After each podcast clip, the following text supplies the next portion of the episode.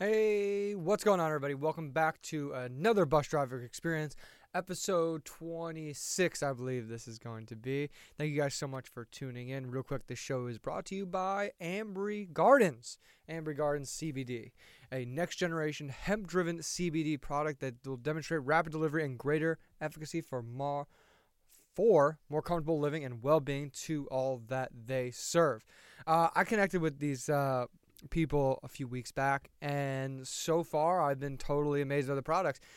Uh, I'm back on CBD. I'm using it um, not just for skin and lotions, um, but also for the healing benefits and recovery processes. Because even in this quarantine, I'm still training like an animal. I'm still training, um, flipping tires, got sledgehammers into tires, doing some crazy stuff over here at home. And, um, you know, finding additional ways to prevent from being sick. Um, and I've had a great run with the products thus far. I'm really happy uh, I'm on board with the team. And and you use promo code bus driver, you're going to get 25% discount on any and all products over at Ambary Gardens. So far, I've used the Deep Rub and I've used the Nano 150 as well as the uh, tattoo lotion for my tattoos. And like I said, so far, no complaints, only positives to say. So I definitely highly recommend use the products and go ahead and you help support the show. Uh, and you get a nice little discount with promo code bus driver B U S D R I V E E R. And with that, my guest today, Matt Leifer, hails from the UK. He is currently assistant professor of physics at Schmid College of Science and Technology at Chapman University out here in California, and is a member of the Institute of Quantum Studies. Um, Matt studies quantum mechanics and quantum information and everything on the quantum level. Uh, we had a deep conversation, deep in terms of the level that a layperson like myself can grasp and what there is to know and understand about quantum mechanics, quantum theory. Um, and we found out a lot of things. Uh, I learned a lot of things about that overlap in terms of like cryptography.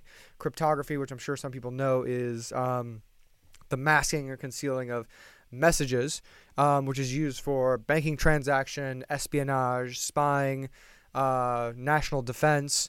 So we cover a lot of topics. We really get into the thick of it in terms of cryptography towards the end of the episode and there is a lot to unpack. It's definitely one show, one episode I'm going to be listening to over again to learn from. I'm looking forward to having Matt back on the show. Go check out his newsletter, which I've uh, subscribed to for a weekly newsletter. It is some great stuff, and that'll be over at mattleifer.info. That stuff's going to be in the show notes as well. And thank you, everybody, for tuning in. So let's give it up for Matt Leifer.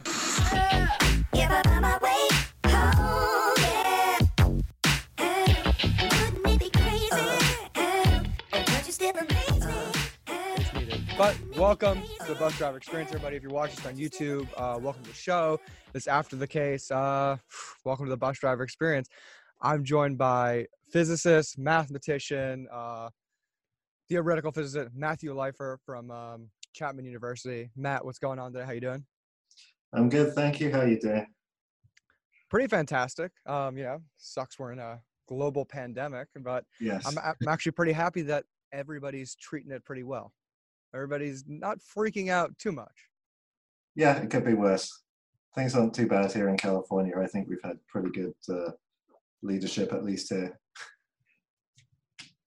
Yeah, we've, uh, you, you know, everybody uh, puts uh, even negative comment, uh, connotations on the on the Trump administration, you know, but I just don't think anybody really knows how to has experienced a pandemic. You know, it's it's it's something we haven't experienced at least in our generation, in our time, and you know, trying to act and counteract the best situations possible. You know, luckily, I think our governor here has done a great job um, doing what we can do with it. But uh, you know, people are getting antsy, people are freaking out, and yeah. um, but this is reality. This is the universe that we live in. Yeah.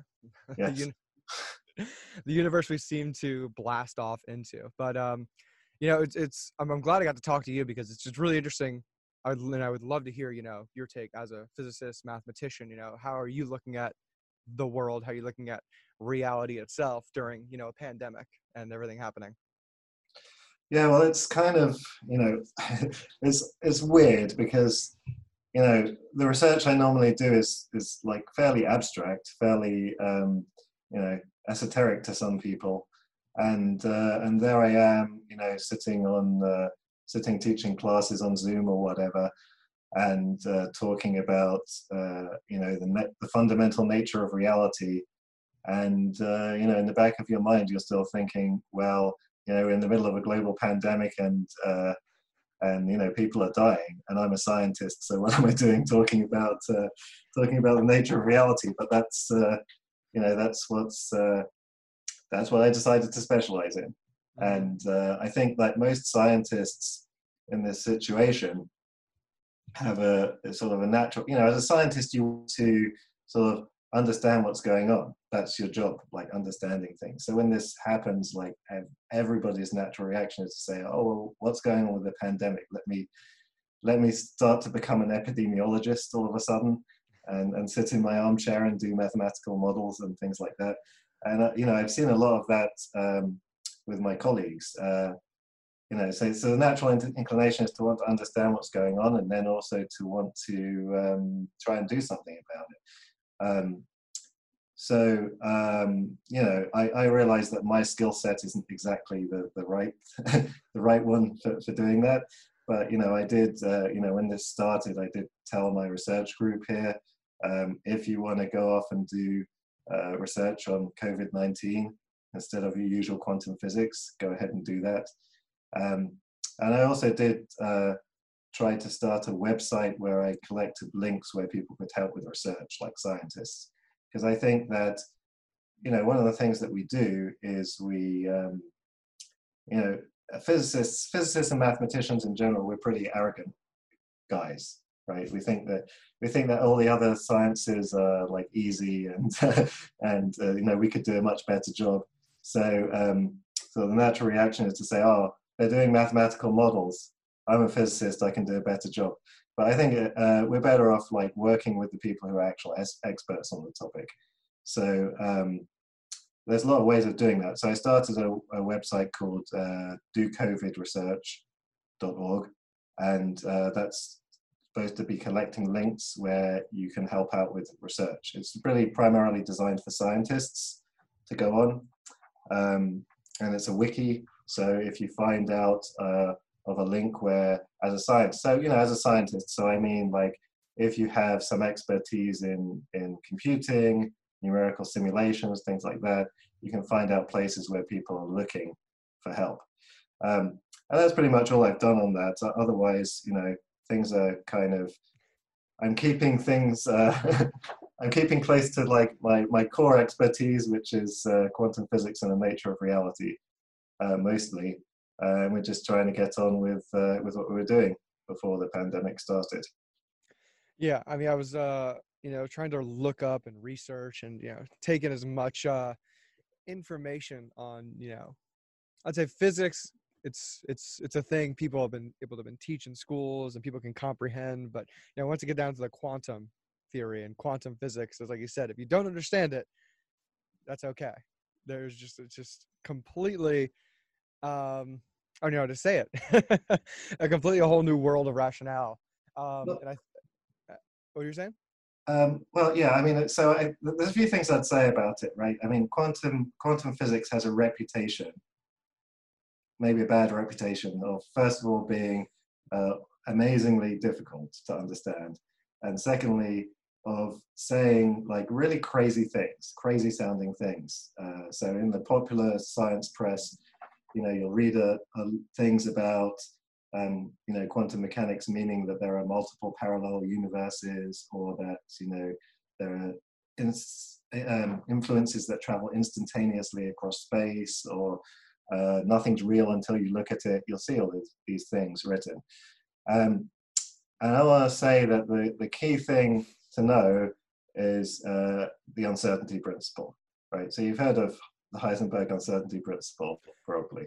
Yes, and that was exactly what I'm going to go to next. You know, it's being but, but I, I, have, I have uh, my own take on the uncertainty principle, which is whenever you read anything about quantum physics, there's a, a hell of a lot more uncertainty about it than the thing that you've just read.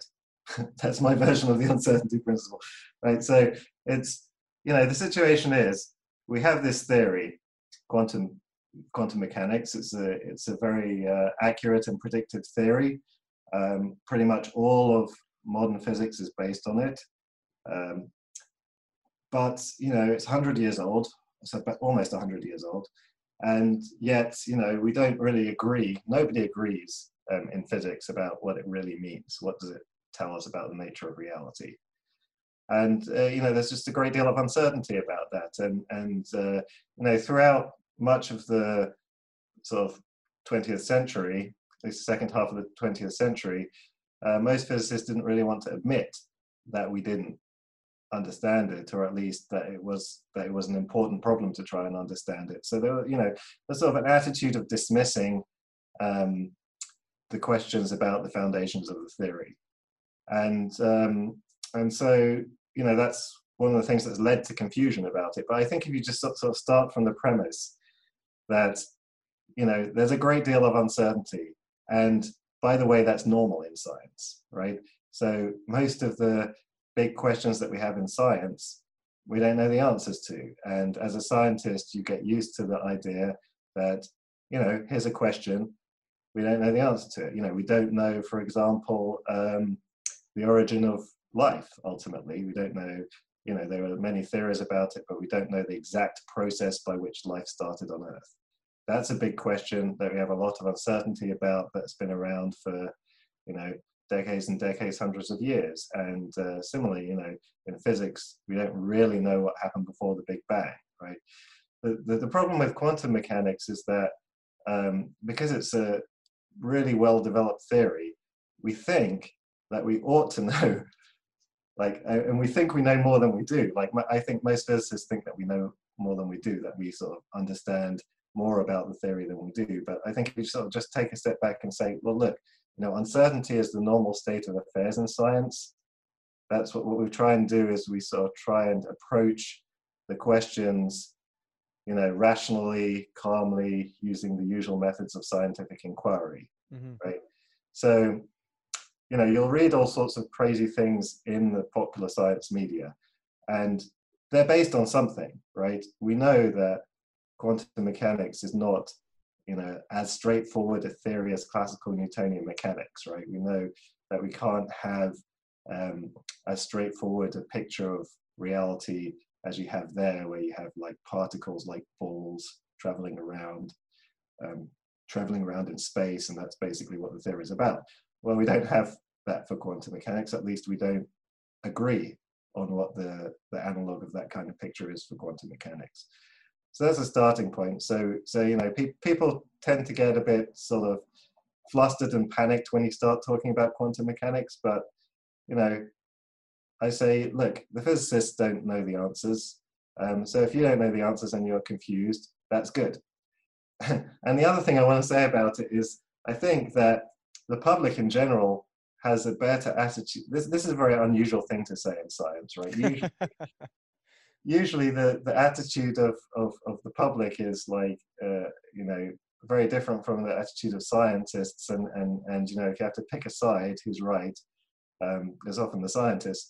But in the case of uh, quantum physics, the vast majority of the physics community decided that it wasn't really worth discussing the foundational issues in quantum mechanics. But when you write a popular science article about it, that's all everybody wants to know about. So I think the public's right in that in that in that uh, context, right? So if you if you're dealing with a theory where people are consistently telling you things like there are multiple universes and things don't exist until you look at them, of course, why wouldn't you want to be interested in that, right? Why don't you want to? Why would you not want to try and figure out um, what's really going on?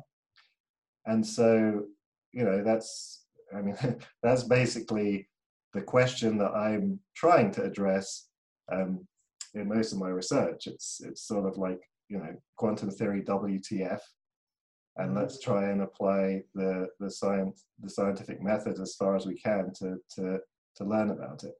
Well, I think is uh, a quote I heard from it. You know, it's like harnessing uncertainty versus the real world, and once you can harness uncertainty, like um, what was it, the coin flip, um, like the someone did a, a coin flip study where they did it with like the quantum computer versus you know everybody trying to guess and how many people would be correct if they were to guess and because this computer can you know harness uncertainty and because it can move in a binary uh, on a scale between you know where we look at it as we're as humans and say it's either going to be heads or tails but this computer is able to move between on this scale to predict and guess correctly 97% of the time rather than the person being right 3% of the time.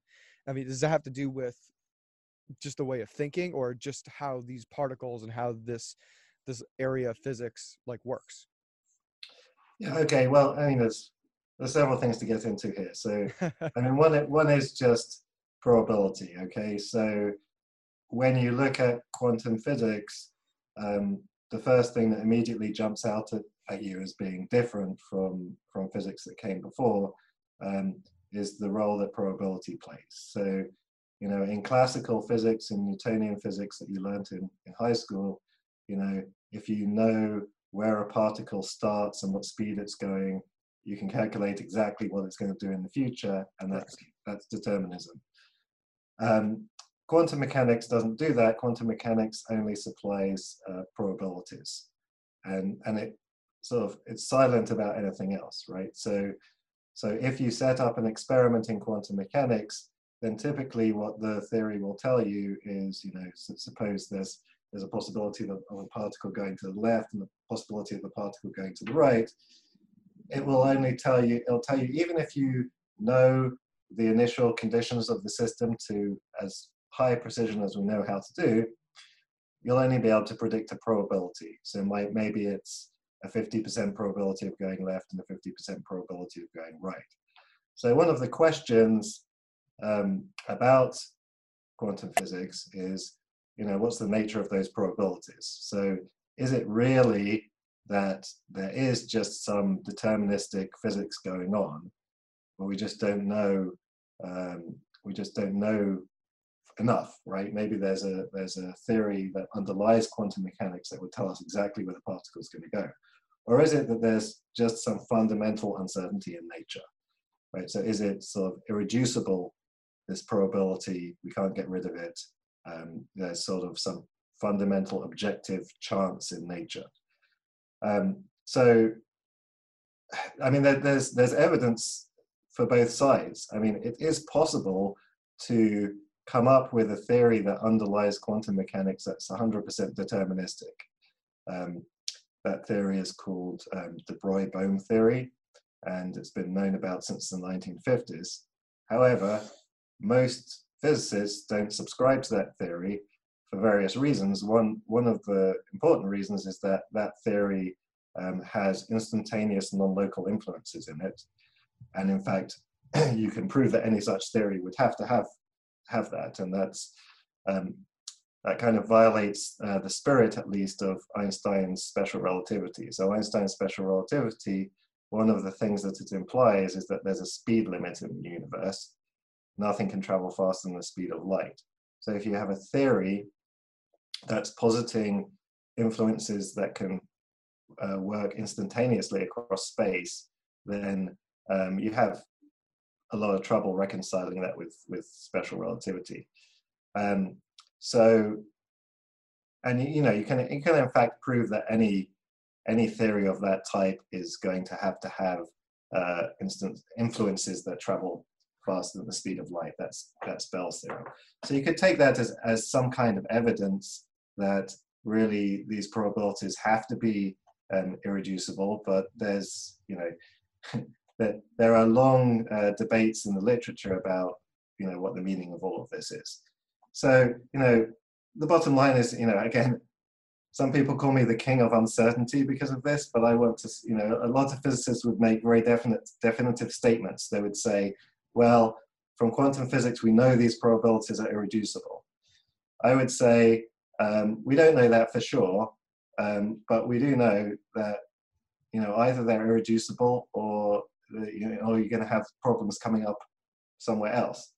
And this is kind of the way it is. Uh, uh, one analogy I like is, you know, we have we have several different ways of understanding what's going on. What's you know several different interpretations of quantum mechanics, right?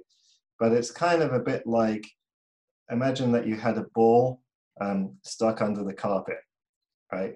You have a ball stuck under the carpet in your house. Um, and what you can do is you can move that ball around from room to room underneath the carpet, right? So I can have the ball show up in the living room, or I can have it show up in the bedroom, but I can't get I can't get the ball out because it's stuck underneath the carpet, right? So it's like you, you you can move around where the problems are, where the where the sort of issues crop up in quantum mechanics, what what seems to be um, the issue with it. In different interpretations, it's different but it seems like you can't really get rid of it entirely.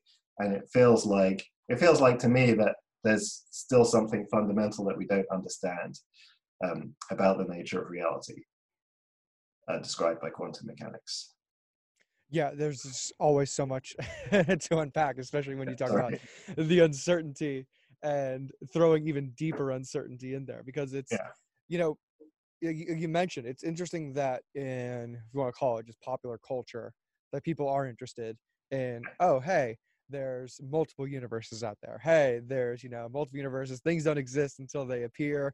And people are having these very I wouldn't even call them far out thoughts you know? Yeah. I, I want to say you know your your imagination is nowhere near as crazy as reality that exists out there i even think that's a thought hunter thompson probably you know had said or had before i did you know so it, it's you know even the, the idea of the dream where it's just like hey you start telling someone a dream and then once you start explaining that dream to somebody you completely forget what you're trying to explain because of the of the thing you're trying to uh the, even when i'm trying to say it it makes no sense so you know trying to relay that and present that yeah. to the world has got to be i mean uh, one of the things that's often not clear in discussions is that the the crazy stuff that you hear those are those are mutually exclusive possibilities. They're not all true, right? So um, one on one way of understanding quantum mechanics, there are multiple worlds. Well, if you have multiple worlds, then you don't have that things don't exist until you look at them. Um, because one of the reasons for having the many worlds is precisely to get, you know, to, to get a picture in which uh, there's a concrete reality all of the time. And so if you have multiple worlds, you don't have that, and you don't have instantaneous um, signaling. Uh, you know, and if you have the situation where things aren't real until you look at them, then you don't have multiple worlds, right? So, so these are kind of different ways that we've managed to come up with consistent ways of thinking about the theory. Um, we don't know which one's true. Um, I may be in a minority in thinking that there is a truth, right? There is probably a correct way of understanding quantum mechanics. It's just that we don't know it yet, mm-hmm. right? What we know, I mean, actually, you know, we've made an awful lot of progress in this subject. It can sometimes seem like it's, you know, every time you hear about it, it's the same, same thing over and over again. But um, what we've made progress in, you know, between say the 1960s and now, between when um, between when Bell's theorem was first proposed and today. We've made a lot of progress in understanding what can't possibly be true.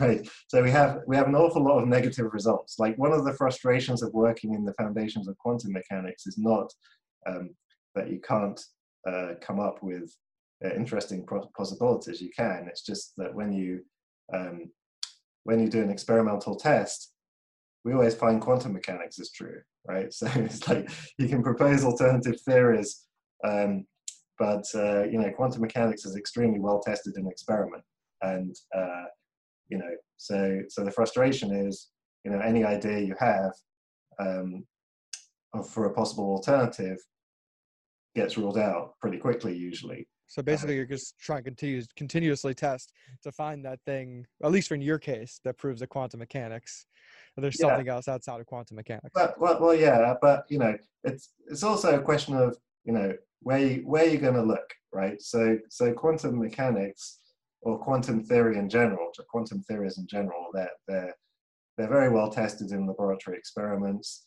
All of our, well, most of our, our fundamental physical theories um, are based on quantum mechanics in one way or another. The, the exception is Einstein's general relativity, you know, you may be, you may have read stuff about the fact that you know general relativity hasn't been combined with quantum mechanics yet.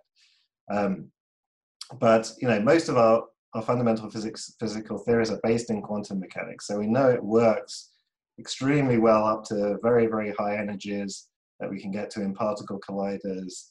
Um, you know, everything that we can that we have access to has basically confirmed quantum mechanics.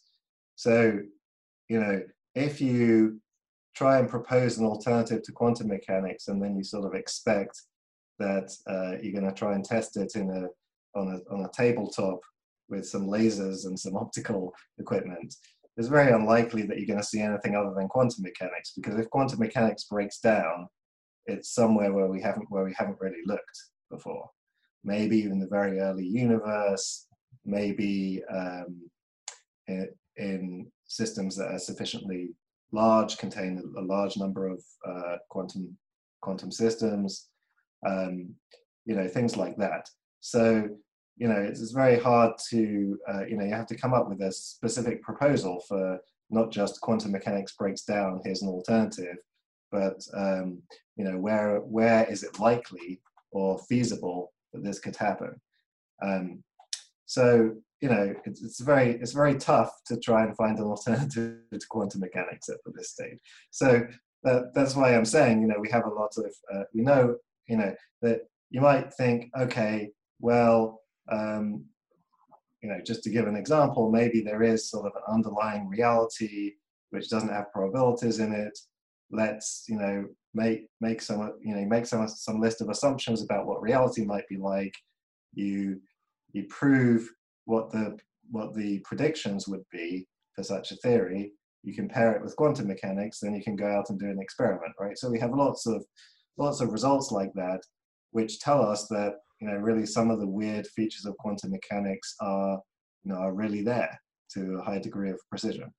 And um, sort of and then the question is you know well how do we understand that?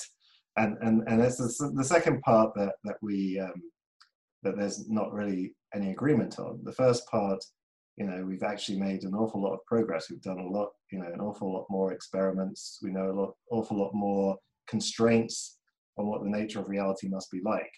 Um, so there has been progress, but you know, it's it's uh, negative progress, if you will. no, I think I'm starting to get it now. Like looking at at that world, like in the probabilities, like when we were starting to unpack back there you're going into.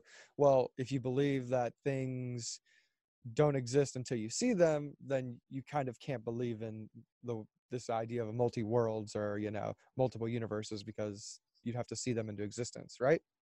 Yeah i mean uh, the thing is that you know none of these things are assumptions of the theory if you like right? So when, when you're building when you're building an interpretation of quantum mechanics you start from some assumptions, and those assumptions are usually fairly reasonable from a scientific point of view uh, sounding assumptions, and then you end up deriving the crazy, right? So you start you start with things that sound reasonable. So to take the example of the many worlds theory, the many worlds theory doesn't start by saying, well, assume there are many worlds. It starts by assuming, okay, well, the theory of quantum mechanics it gives us an equation it gives it, there's this thing called the quantum state, sometimes also called the wave function, um, which evolves in time according to an equation, just like, uh, just like in classical physics, you have states evolving according to an equation, which tells you what, what's going to happen in the future. And then in comes this concept of measurement, and then you say, well, when I make a measurement, there's this weird probabilistic thing that happens. And the many worlds theory starts by saying, well, let's just throw out all of that stuff about measurements, right? Let's just say that the theory is about this thing, this wave function evolving in time, and that's it. That's the entire theory. Um, and then when you've thrown out the measurement, the postulates about measurement, because you know the reason for doing that is, of course, the idea of having the concept of measurement as a fundamental primitive in a physical theory is a bit odd. You know, physical theories usually tell us about what exists, what exists and how does it behave. And the concept of measurement is something that's a bit anthropocentric that we sort of put on top of it, right? This this physical device here is a measure is a measurement, right? Mm-hmm. And doesn't really seem to have a place in fundamental physics. So in the many worlds theory, you say you you throw out all that stuff about measurement, and then you end up deriving, well, that means that there must be multiple universes, multiple worlds, right? So the, the start point, I'm trying to get at is the starting signs are much more sort of reasonable and rational sounding, and then you derive something crazy. And you know that's that's true for sort of all of these approaches, right? And you know, in some ways that's not unusual in physics, right? Because you know, if you think about Einstein's relativity, I don't know how much you know about that, but you know, Einstein's relativity starts from uh, reasonable reasonable postulates. There are two of them. One is that um, physics looks the same regardless of how fast you're moving, right? So you probably had the experience, you know, if you're if you're on a train and the train is going along at some speed, so constant speed, you know, if you throw a ball up in the train, it'll land back on your hand, right? It doesn't, you know, it doesn't feel the fact that you're going at a very fast speed, mm. right? Yeah. You might expect, if you think about it naively, that the ball should go, you know, back over your head, but it doesn't. Well, it's like watching any other event from outside the train as well. Nothing is moving any faster or different because you're viewing it as you're moving so, 80 miles per hour. So the laws of the laws of physics don't care what speed you're going at. That's yes. that's the postulate number one. And number two is that, however, um, the speed of light is the same, regardless of what speed you're going at. So you might have thought that you know if if I shoot a, a laser, a laser beam, um, standing here, and you're on a train going by me, that you would see the laser beam going slower than the speed of light because you're catching up with it. But Einstein says that's not true. And the reason why he says that's not true is because we had the equations of that light obeys called Maxwell's equations. We have the, the science of electromagnetism. And in the science of electromagnetism, you derive what is the speed of um, electromagnetic waves. Light is a kind of electromagnetic wave. And you derive that, and it tells you there's this number, 3 times 10 to the minus, 3 times 10 to the power 8 meters per second, very, very fast. And that uh, number doesn't seem to depend on what velocity you're, you're going at. So this was a big puzzle around Einstein's time. And Einstein just said, well, let's just make both of those things true. Physics doesn't depend on what speed you're going at and the speed of light is the same according to everybody. And you think, well, that doesn't make any sense. Seems to not make any sense. They seem to contradict each other. But the, the resolution was to say, well, actually, you were wrong about the nature of space and time. If we change, so you know, you know normally in, in Newtonian physics, we think of like space and time as two separate things and space is fixed. You know, the distance between two points is always the same, doesn't depend on how fast you're moving and things like that. Um, and Einstein managed to show that, well, if you assume these two postulates, then the way to make them consistent is to say, well, actually, you're wrong about the nature of space and time, right? So if you're going on the train, then you will see the distance between, you'll see the length of an object. If I'm holding, if I'm holding a ruler and you come past me on a train at a very, very fast speed, it'll look shorter to you than it does to me. And uh, that idea that we change the nature of space and time allows us to have those things be consistent. So, you know, this is this is a pattern here, right? We start with scientifically reasonable hypothesis, like the idea that that um, physics doesn't depend on what speed you're going at, that's something that we can experience. We, we you know it's an it's an empirical fact, and the fact that the equations of that govern light tell us that the speed of light is always the same. That's a fact that comes from the theory. So those are both reasonable facts. Mm-hmm. So we mm-hmm. start with reasonable facts, and then we derive the crazy. we derive the crazy. So you know the, the various interpretations of quantum mechanics are are a bit like this, right? You know, it's it's not that we're you know a bunch of um, weed smoking hippies who like to uh, consider like the craziest uh, things about reality. I mean, some of us might be, but uh, but you know, we, we look at we look at what our theories are telling us. We say, okay, well, here are what seem to be scientifically reasonable hypotheses to make about it. They seem a little bit contradictory, Um, let's see what has to happen to make them true, and then you end up deriving crazy sounding things like multiple worlds.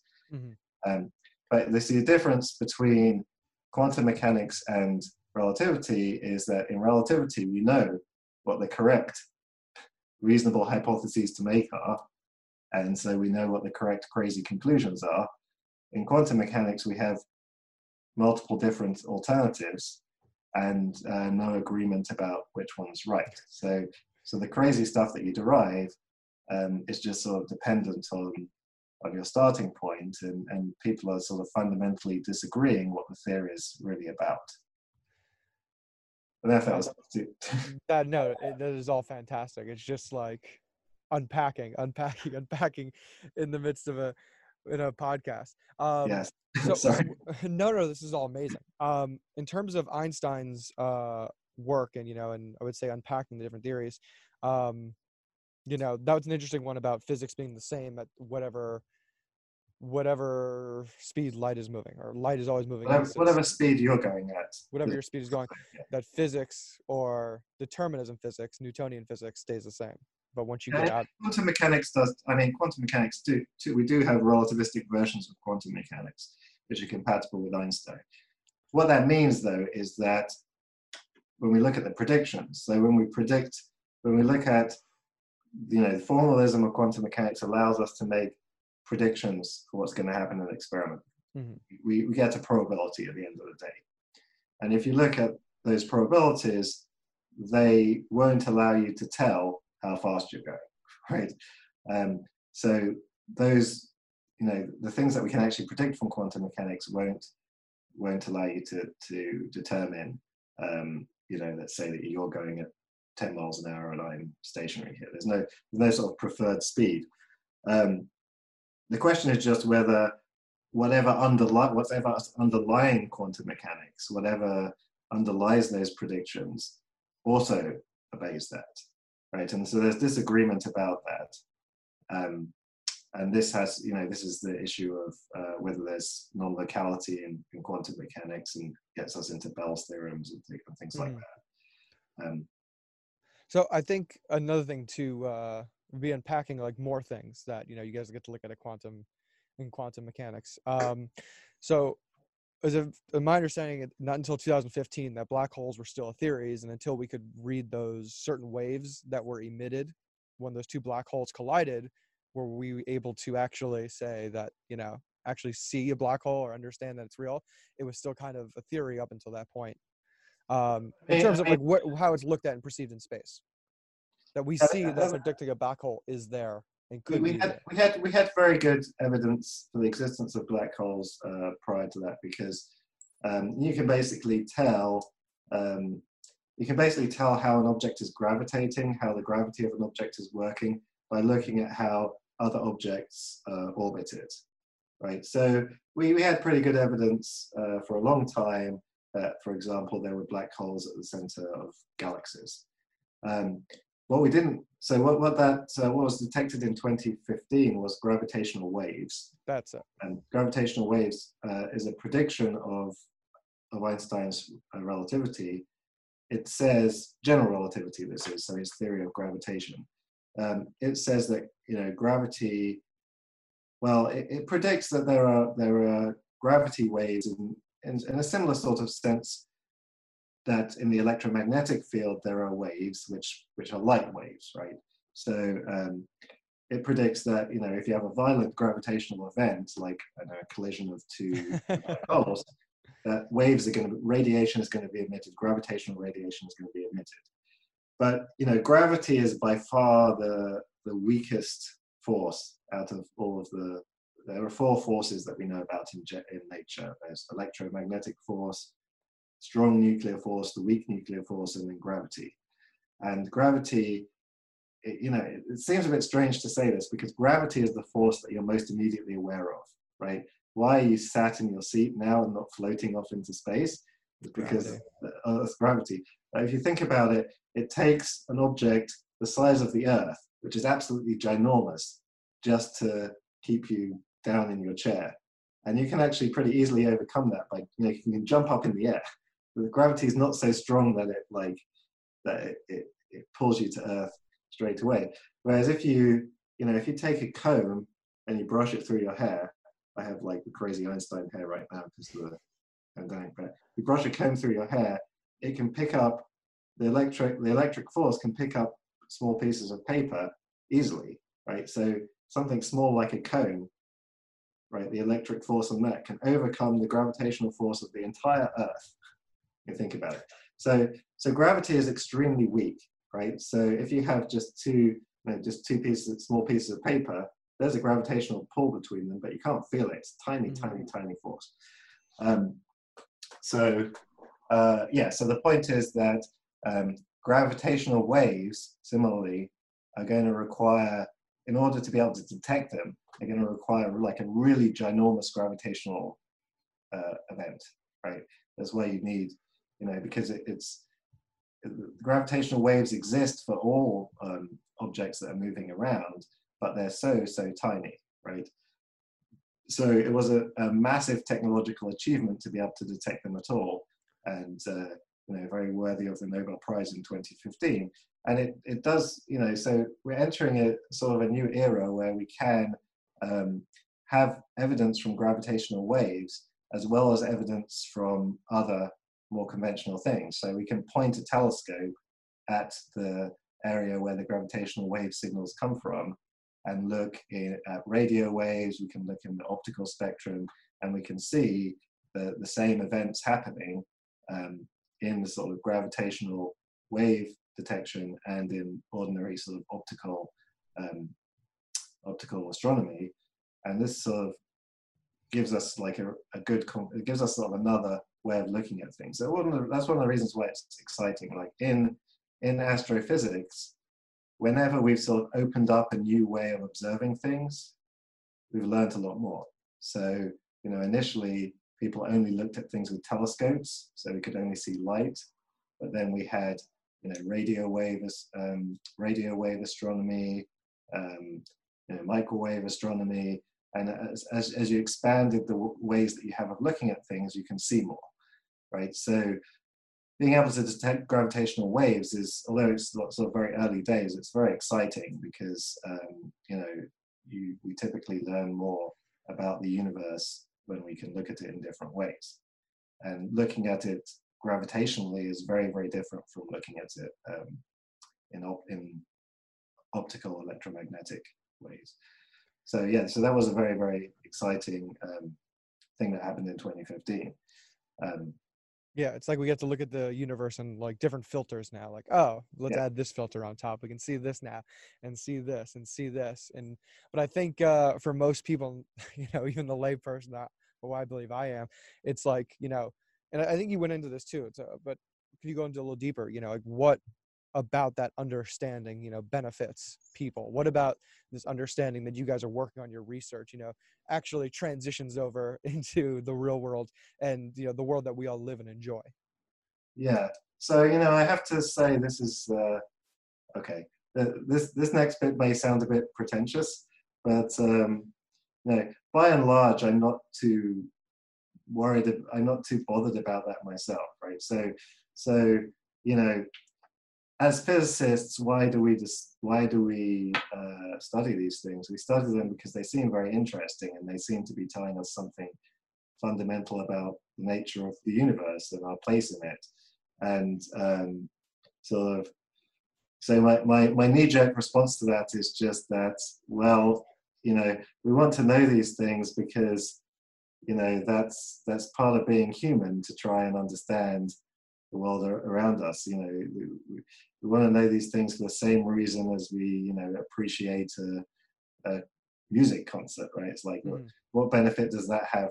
That doesn't have much practical benefit, but we see sort of beauty in it or whatever.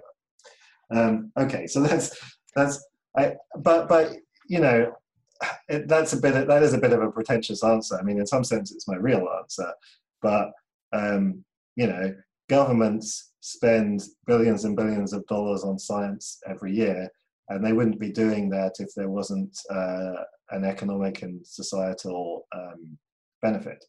Now, when, when it comes to like real sort of fundamental science, um, you have to understand that the game that's being played here. So the game is it's it's a very it's sort of a high risk, high reward gamble, right? So when you're doing fundamental physics or fundamental any science really, you're going to have hundreds and hundreds of people studying it, and they're all going to have different ideas, and they're going to go and investigate them. And probably 99.99% of that is going to lead to absolutely nothing, right? Mm-hmm. So lots of those ideas will just be wrong, and some of them, even if they're right, many of them, even if they're right, would just not be useful. It's like, well, you could in principle build a new type of refrigerator out of this technology, but uh, it would be a lot worse than current refrigerating upgrades. So you find out things like this. So, so that that's the game, you know, because you don't know what you're doing when you're doing fundamental sort of science.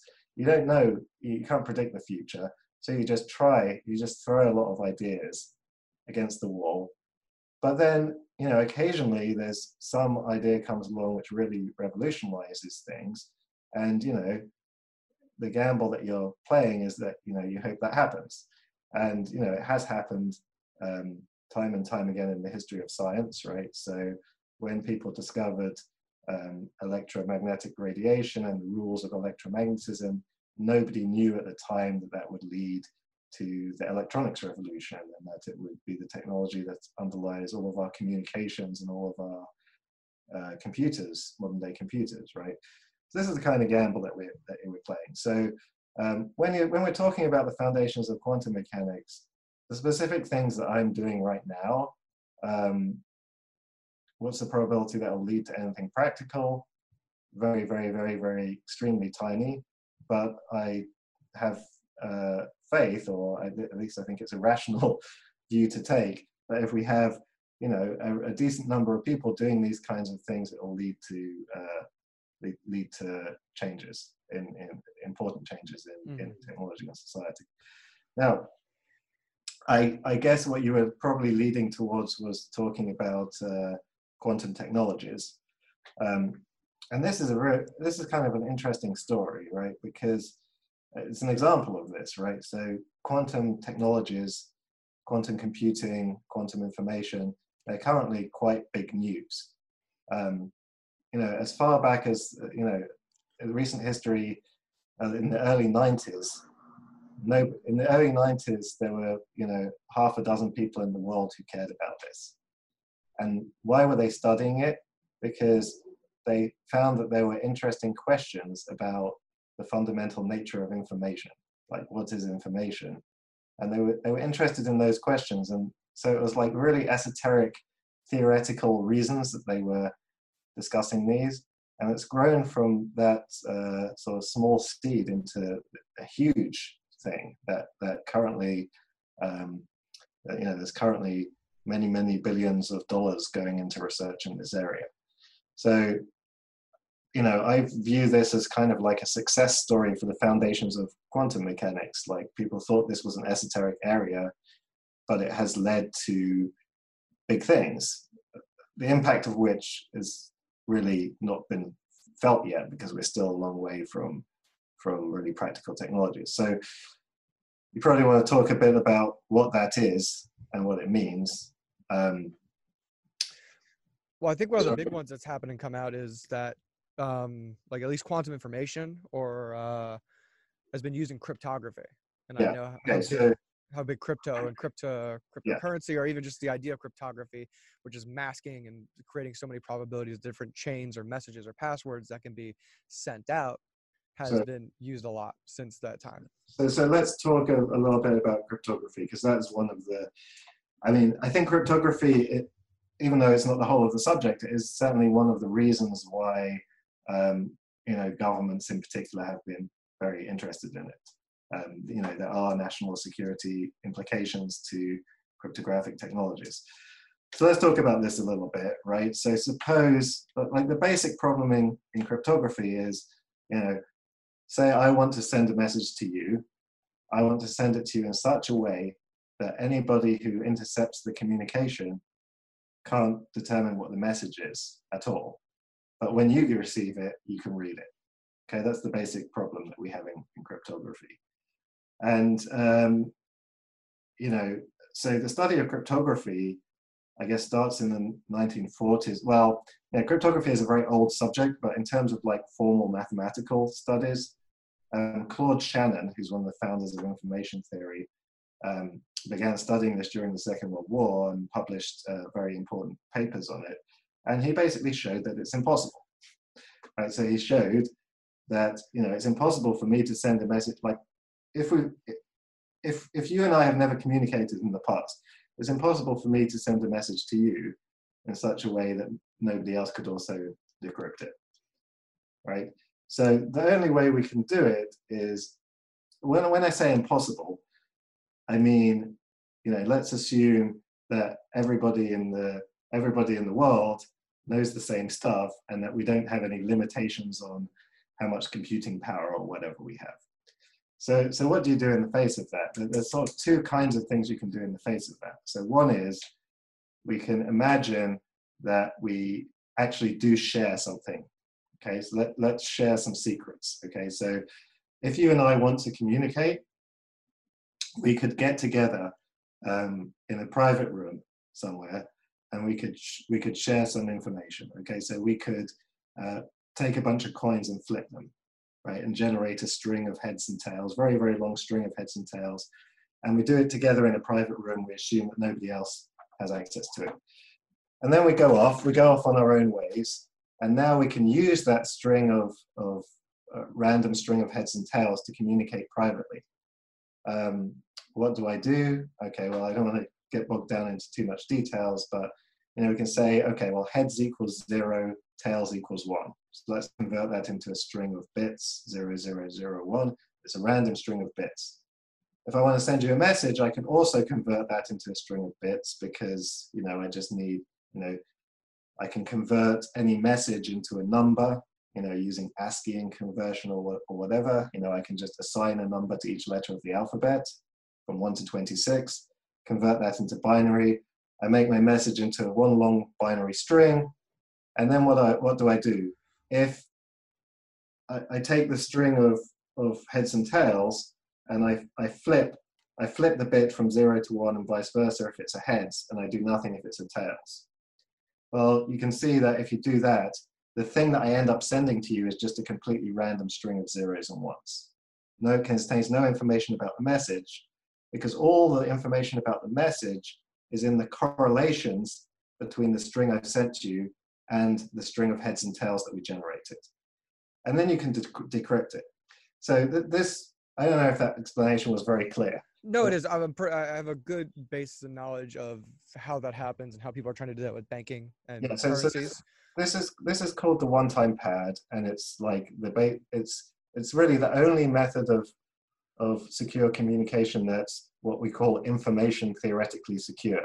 It means it's just secure regardless. You don't have to make any assumptions that your the eavesdropper has limited computing power or anything. Like what anything they could do, they couldn't decrypt this.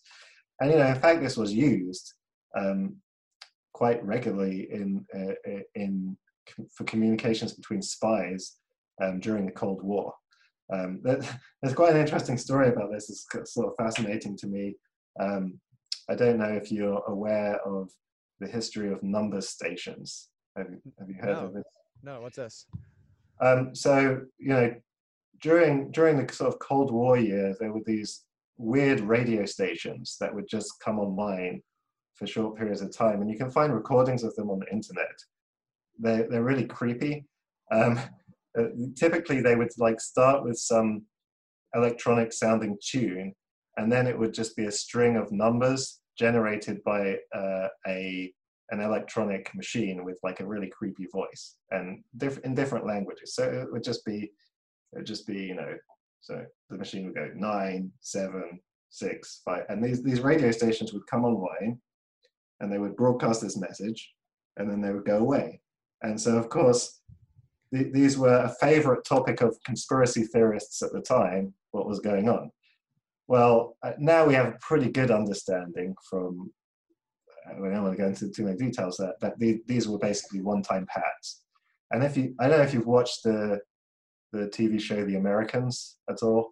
No, but I know it's on FX. FX yeah, so they, they, they do this in, in, in there. So they get they get encrypted messages. So they have like a shortwave radio and they get out and you can hear the broadcast on the number stations and then they're decoding them. So what was happening was that spies were given books with huge long random strings of numbers in them.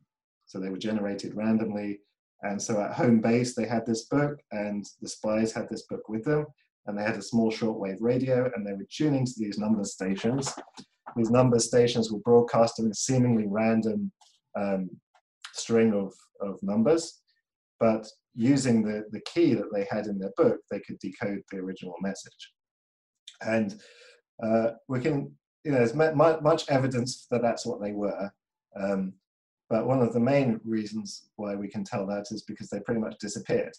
Um, they disappeared, you know, when the internet happened, and they disappeared, you know, largely when the Cold War ended. Um, so, you know, there wasn't as much need for them. Um, anyway, so that, that, was a bit of an aside. But the, the point of the story now is that, um, okay, um, so what can you do? Well, yeah, there's a problem with this, right? Because if you if you want to if you want to do a secure communication like this, it means that we have to get together at some point, right? Somehow you have to get this book of key to the spies out in the field, right? Mm-hmm. The most secure way of doing that is to have everybody gathered together in the same room and just generate the random numbers there, and then everybody goes off their separate ways. But what if you've got you know somebody who's in the field for um, you know decades and they've run out of secret key? It's going to be risky to to bring them in to do that. So the question is: Is there a way of generating these random numbers in such a way that nobody else could know them? Only the two people who are communicating can know them um, without getting together. And uh, this is this is where sort of quantum mechanics comes in, because in classical physics, the answer is no. There's no way of doing that. That's basically what Shannon proved. You can't do it. But in quantum mechanics, we can. Um, uh, this is what we do in what's called quantum key distribution. So it turns out that by sending quantum systems, so if you have if if you have a, a, what's called a quantum channel, so this is a you know it could be just well, it, it just it's just a way of sending quantum systems uh, between two people. Okay, so if you have if you have that ability, then um, you can generate this random string of numbers in such a way that if anybody else tried to read it along the way, then you would know, right? And so you could throw away that set of numbers. Like we know we can't use that one because somebody else knows it, right? So this is a way this is one of the applications, the main application in quantum cryptography, and it's actually the quantum technology that's sort of um, closest to being practically usable today uh, for something actually potentially useful. So that's quantum cryptography, that's quantum key distribution. Um, and so obviously um, having the ability to uh, share secret messages with with no way of with no possible way of breaking it is something that's of great interest to lots of people and, and has also national security implications. No, I imagine governments, banks. I mean, if you can send something, it's uh, yeah. Uh, one of the big uh, proponents of you know like the cryptocurrency, which I'm familiar with, is that oh, it's supposed to be the safest and secure transaction. But like you said, it still needs to know that only one person has the set of key and the other person has the same set. So I, I, I, want to talk a little bit about the other way of doing this. Okay. That's also important. But but you know, I have to say, it, the problem with it right now is it's slow, right? Mm-hmm. So um, you know, we're at the edge of what we can do with technology. And if you you know, if you're trying to do this to secure your credit card transaction on Amazon, well, first of all, we don't have the quantum internet yet, but even if we did, even if even if we had everybody connected by quantum channels, um, it would be far too slow. It would be like worse That's than a big problem. That's a big worse, problem. Everybody complains with that. Yeah, worse than going back to uh, dial-up uh, internet. So, so that, that, you know, you, you can use it for some things, and, and there's been successful demonstrations, right? So, you know, I would call these things sort of more demos than practical things. But you know, several years ago, Switzerland, because Switzerland has one of the main players um, in this area, uh, uh, a company called ID Quantique. Um, they did a demonstration where they used it to secure uh, election voting. Um, so you know that, that's uh, that's it was more of a demo than a, than a than a real practical use. But you know that, that technology is really beginning to get there. Uh, but let's talk about the other side of it. So the other side of it is uh, okay. So most of us don't have the ability to like get together and generate these random keys. So so what do we actually do in practice? We we uh, use what's called uh, computational security. So the previous one was called information theoretic security. So whatever an eavesdropper do, even the most powerful with even the most powerful computer devices, un unlimited computing ability, couldn't crack it. But uh, we can't do that because we can't all get together and share these keys. So we, we use what's called computational security. So most cryptography, including Bitcoin cryptography, is based on this idea of public key cryptography. And the idea there is you try to come up with a mathematical problem that's easy to do one way and hard to do the other way. Okay, so the, the most, the simplest example is factoring numbers, right? So if I tell you to multiply 27 times 36, um, it's, well, okay, maybe, I don't know if you can do it in your head, but it's a relatively quick calculation. Uh, 900. no, no, I'm okay. off. I was going for 30 to 30 seconds. If I say, if I say, if I say, you know, what's what's 15 times three, right? 45. Right. Okay, you can, that you can do. But if I asked you, okay, what are the factors of 58, right? What times what is 58? It takes you a lot longer to do, right? So you have the intuition that here's a problem that's easy easier to do one way than it is to do the other way. Okay, so um, and in fact, we you can make this sort of more formal and say, well, let's try and make a computer do this. So if if I take any two numbers and want to multiply them together, then I can do that on a computer efficiently. If I take a number and ask what are its factors, then the best computer algorithms that we know typically take a very, very, very long time. Okay, so, so the idea of public key uh, cryptography is that you have, um, right, so, so you have, well, okay, so, so, so you have, the idea is that, okay, so you, you have two things, right? You have a public key and a private key, right? So I, so if you want to communicate to me, I will give you my public key. And the public key is something which is more, which is so easy to compute. It's like, uh, it's something that, that, that's, that's an easy, that's an easy computation. Um, if you don't have the private key, then to decrypt that message, you need to do a computation which we think is hard, okay, which would take a really long time. And you need this private key. So this private, so the so like the public key would be something like take these two numbers, multiply them together, that that multiplication, that multiplied number is is the public key, and the private key would be the two individual numbers, right? So it's easy, hard to determine the private key if you only know the public key.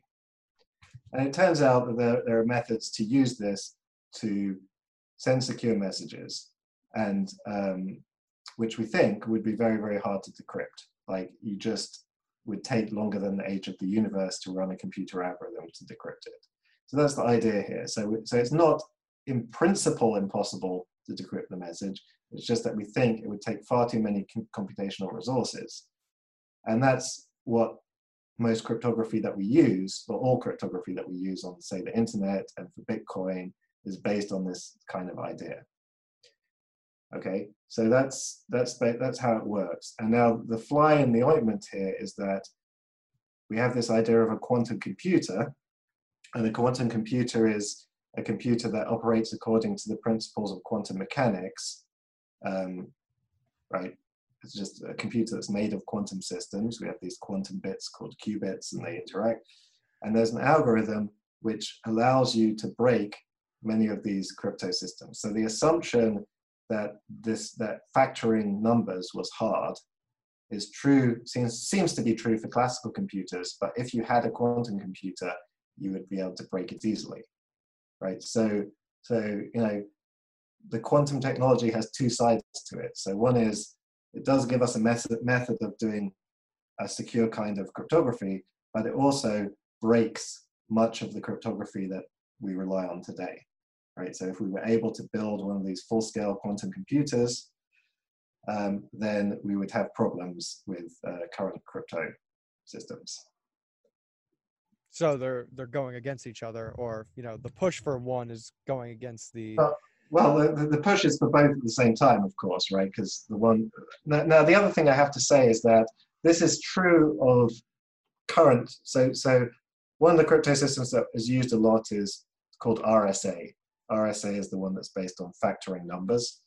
Um, that would definitely be broken. But another field of research that's uh, popped up in recent years is something called post quantum cryptography. So, this is the idea that you try and come up with public key cryptography systems that are not vulnerable to attacks by quantum computer. So, several of these have been proposed. Um, and so, we think that there are probably public crypto systems, just classical ones, which would be robust against quantum computers. But we don't know that for sure because you know one of the ways that cryptography research works is you know quite often you are unable to prove what you'd like to prove rigorously. Prove that it's very very hard to break rsa cryptography you can't really come up with a proof of it. Yeah. What you do do though is you let you know hundreds and thousands of researchers loose on it and they try to decrypt they try very very hard to decrypt it over a number of years. And the more times we fail to do it the more confident that you become that it really is a good method. So post-quantum crypto systems we we believe that there probably are classical crypto systems that are robust to quantum attacks but they haven't been around as long. So um, you know we don't know if they're really vulnerable to some very very clever attack. So that's that's uh, that's kind of a, a topic of of current research. But it seems likely that by the time that we have quantum computers, things like RSA will be replaced by things that are secure against quantum computers without having to go to full blown um, quantum cryptography. Um, this I can uh, digest. This yeah. that made sense. so so um, but however, you know, it's a funny, it's a funny, we're in a funny situation with this technology because um, it's, it's I, I, find it, okay, so, you know, I don't want to digress too much on politics, but um, funding, funding quantum technology is one of the very few scientific issues that has full bipartisan support in the United States, right? Mm. So a year or two ago, um, Trump signed a bill called, I think it was called the Quantum Initiative, full by sailed through Congress, provided billions of support for these technologies. And that never happens. It never happens with a scientific issue, right? Think about funding for climate change or vaccine research or whatever. Like these things are very, very controversial in the current situation, right? The, the, the sort of widespread, you know, bipartisan support for every scientific issue just isn't there in general. But there's a few things for which it is, and, and quantum technology is one of them. Um, so, you know, you have to you have to wonder why that's the case for this. And uh, you know, the, the the uses of the technology extend beyond cryptography. But you have to think that as far as governments are concerned, as far as the US government's concerned, the national security part of it is important. And also playing a major role in this is the fact that the Chinese government has decided to spend an awful lot, a lot of money on this area. Mm-hmm. Okay, so we seem to be sort of transitioning from a period where this was sort of a usual scientific international cooperation type of topic to things are sort of starting to transition into a slightly more adversarial situation most scientists don't want this to be the case, but it is nonetheless the case that uh, Chinese scientists who are hoping to come here to the US, US who have expertise in this area are now finding it hard to get visas to come. And uh, the US government is looking um, hard at people like FBI and CIA and organizations like that are beginning to look at people who have ties to research uh, institutes in China. That's just happening, right? So whether whether we like it as scientists or not, um, that's this is the kind of attitude that's being taken here towards this technology. And and there is one fear. There's one thing which I would say is a reasonable fear, which is that although um, we will probably have changed to more secure crypto systems by the time we get a quantum computer.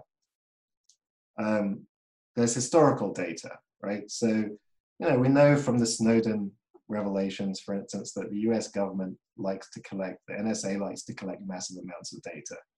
And you can assume that the Chinese government also collects massive amounts of data. Mm-hmm. You know, so there might be a, a store of encrypted email communication somewhere on a server that someone has that they can't decrypt, right? From today, right? Say when we're still using RSA encryption. And in a couple of decades, maybe we'll have a quantum computer and suddenly they'll be able to decrypt that stuff. So, you know, although it might be sort of a second order worry, you know, you do worry that maybe there are some, say, dissidents in China who are using encrypted email technology and maybe in 20 years' time, the government will be able to de- decrypt those.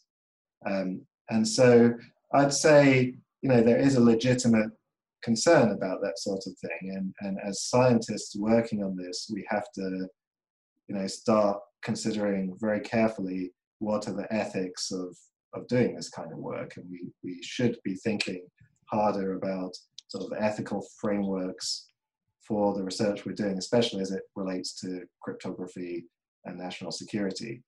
Because I just don't think that we're going to go back to a time where this is all happy international cooperation, right? The US government, the Chinese government don't seem to don't seem to want to go there.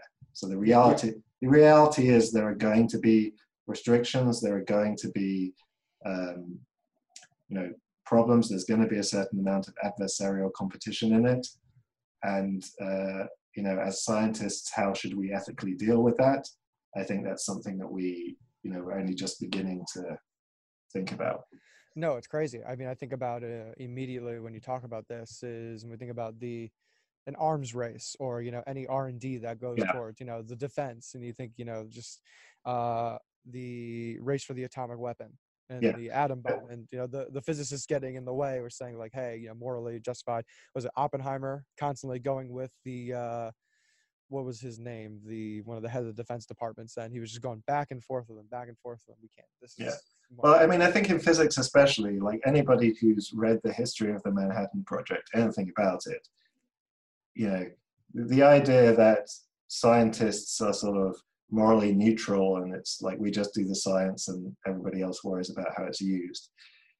The history of that project should show anybody that that's not the case, that's not viable. So I think physicists, more than anybody else, given the role in atomic record, uh, weapons, should be sensitive to these kinds of issues, even if the risk is like fairly low. We should be sensitive. Um, but you know, I'm in two minds about this. It's not clear. Like there are t- there are two sort of big examples that you have in mind. You have the, the, the Manhattan Project, of course, but also the space race, right? So the, the two the two are kind of different. The Manhattan Project was, you know, an issue of immediate urgency and military application. The space race was kind of like a race for prestige. So who's going to get to the moon first, America or Russia? Does it really matter to the future of our military survival who does it. No, it's a matter of national prestige. Right. so I think I think a lot of people are arguing that um, you know China versus the US in quantum technology is something more like the space race. It's a bit different because um, you know the space race was done almost entirely by governments, whereas in quantum technology these days private industry is a very very big player right so you have you know companies like google and ibm and even Alibaba in, in, in China um, involved in this. Um, so it's slightly different, but I think most people think, well, the risk that this is going to have a major national security application is actually pretty low and it's more a question of, you know, it's a race for prestige. And certainly China, you know, there's an argument for that. I mean, certainly China has decided in recent years to try and become much more prestigious in the scientific realm, right? So, you know, a decade or two ago, most Chinese research was not of the greatest quality, should, should we say, right? So, um, you know, I mean, I'm not, I'm not trying to cast aspersions, but if you found a scientific paper published, uh, say, a decade or two ago, which had all Chinese authors from all Chinese institutions, it was a good indicator that it wasn't going to be very high quality. Mm-hmm. Just because, you know, the Chinese government wasn't funding things appropriately and, and you know, Chinese scientists had a very hard time doing good work. Uh, but they've changed their attitude massively. They're, they're now trying to, you know, it's a matter of national prestige to have good science. And also, you know, since China is basically the manufacturing zone of the world now, um, you know, previously they were operating in a mode where, you know, they took intellectual property, they took designs and science which had been come up with in other places and then manufactured it. But it obviously makes a great deal of sense for them to own um, also the intellectual property on which these things are based. Mm-hmm. So the race for dominance in quantum computing um, can de- is definitely part of this, and the fact that the Chinese government has decided to uh, put a lot of money into scientific research now um, is you know part of it. It's a play for national prestige. It's all of these things. Now there is this national security implication as well. So you know I don't think that we should completely dismiss that. So you know I'm going to say you know, this isn't exactly the Manhattan Project or the space yeah. race. Way more space race. It's it's, it a bit, it's a bit closer to the space race with a little bit of with a little bit of uh, Manhattan Project in it. Um, you know, and so you know I think that because people think it's more like the space race, you know, a lot of scientific organizations have made calls for continuing international cooperation in this area in the face of mm. what's happening now. Um, I think it's a little bit naive to expect that governments are just going to, uh, you know, roll over and agree with that, because you know the national security argument is an argument that's been made, and it's you know like either the scientific community has overhyped uh, the uses of quantum in technology in, in cryptography, in which case the governments are going to be angry with us for wasting money on it, or we haven't overhyped it and it's a real concern. I think it's the latter, personally. Um, and so, I, you know, I don't think that I just I just don't think that things are going to go back to to to the way they were, and it's something that we have to deal with. Um, so, you know, as far as what what the everyday person should be aware of about quantum technology, if you're interested in cryptography at all, um, and issues issues like privacy and security. Um, it's something to be aware of. This is coming, right? It's coming. Whether it's coming, probably not coming tomorrow, but it's coming within within the next couple of decades. Mm-hmm. Well, I think if you're an American and uh, you actually care about you know security, privacy, freedom, so to say, you know you really uh, follow those bill of rights you know especially that first and fourth amendment you know to understand you know search and seizure understanding what can be owned what can be seen and what can be divulged to you know your government or your authority those are definitely things you should be interested in in going into because it's like an evolution of you know those original rights you know the right to privacy the right to have a right to privacy but you know um right to free speech the right to uh, search and seizure um you know and this is where it's evolving and moving towards you know and it's of all places moving on the quantum mechanic level into yeah. cryptography.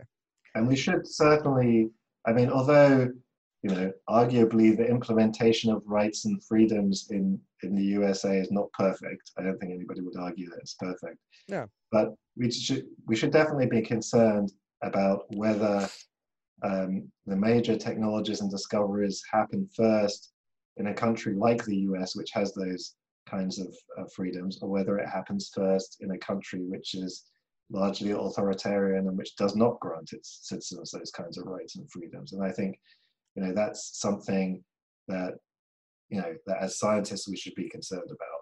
So you know, I'm not say I don't want to say, you know, I, I have many colleagues who who collaborate uh, with with scientists in China and internationally.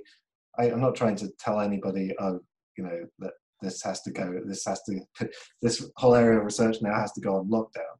What I am saying though is that we need to think about the ethical frameworks for how we go about maintaining a global approach to, to the science um, while taking these, issues, these kinds of issues into account. That's Matt, no, no, that that's all fantastic. Um, and I wanted to thank you for coming on the show. I definitely hope to have you back, and I hope, uh, you know, I myself going to go back, unpack, and listen to all this stuff again. go back through all your notes and stuff. And whoever's listening, um, please let them know where they can, uh, you know, see all your information, have good places to research, find things. I think you mentioned a few of those things would be on your website. But um, if you can go ahead and uh, let people know a little bit more about where they can connect with you and see some of this information. Okay, well, first of all, thanks very much for having me today. Um, yeah, so my website is uh, mattleifer.info. That's M-A-T-T-L-E-I-F-E-R dot info. Um, I'm on Twitter at Matt Leifer um, and Facebook. I believe it's uh, Matt Leifer on Facebook too. Um, so you can connect with me in those places. Um, also, if you're interested in in the uh, website I have about um, helping with COVID research, that's called docovidresearch.org. And I'll make sure I have a link to those all in the bios in there. Um, thank you again for tuning in and thank you for joining me on the show. Looking forward to having you back. Definitely will be a return guest. And everybody who's watching this live stream, thanks so much for tuning in uh, go ahead, subscribe to their channel. To the channel, we have another show coming up in uh, about 30, 45 minutes. I'm going to go get ready for that one. And if you're watching this at a later time, thanks for so much for tuning in. Thanks so much. And if you want to support the show, there's plenty of ways to do that. If you want to support it, just keep watching and uh, suggest more amazing and very cool guests to have on the show. Um, and that's about it. Matt, thank you. And thank you, everybody, for watching. Have a great day. Mm-hmm.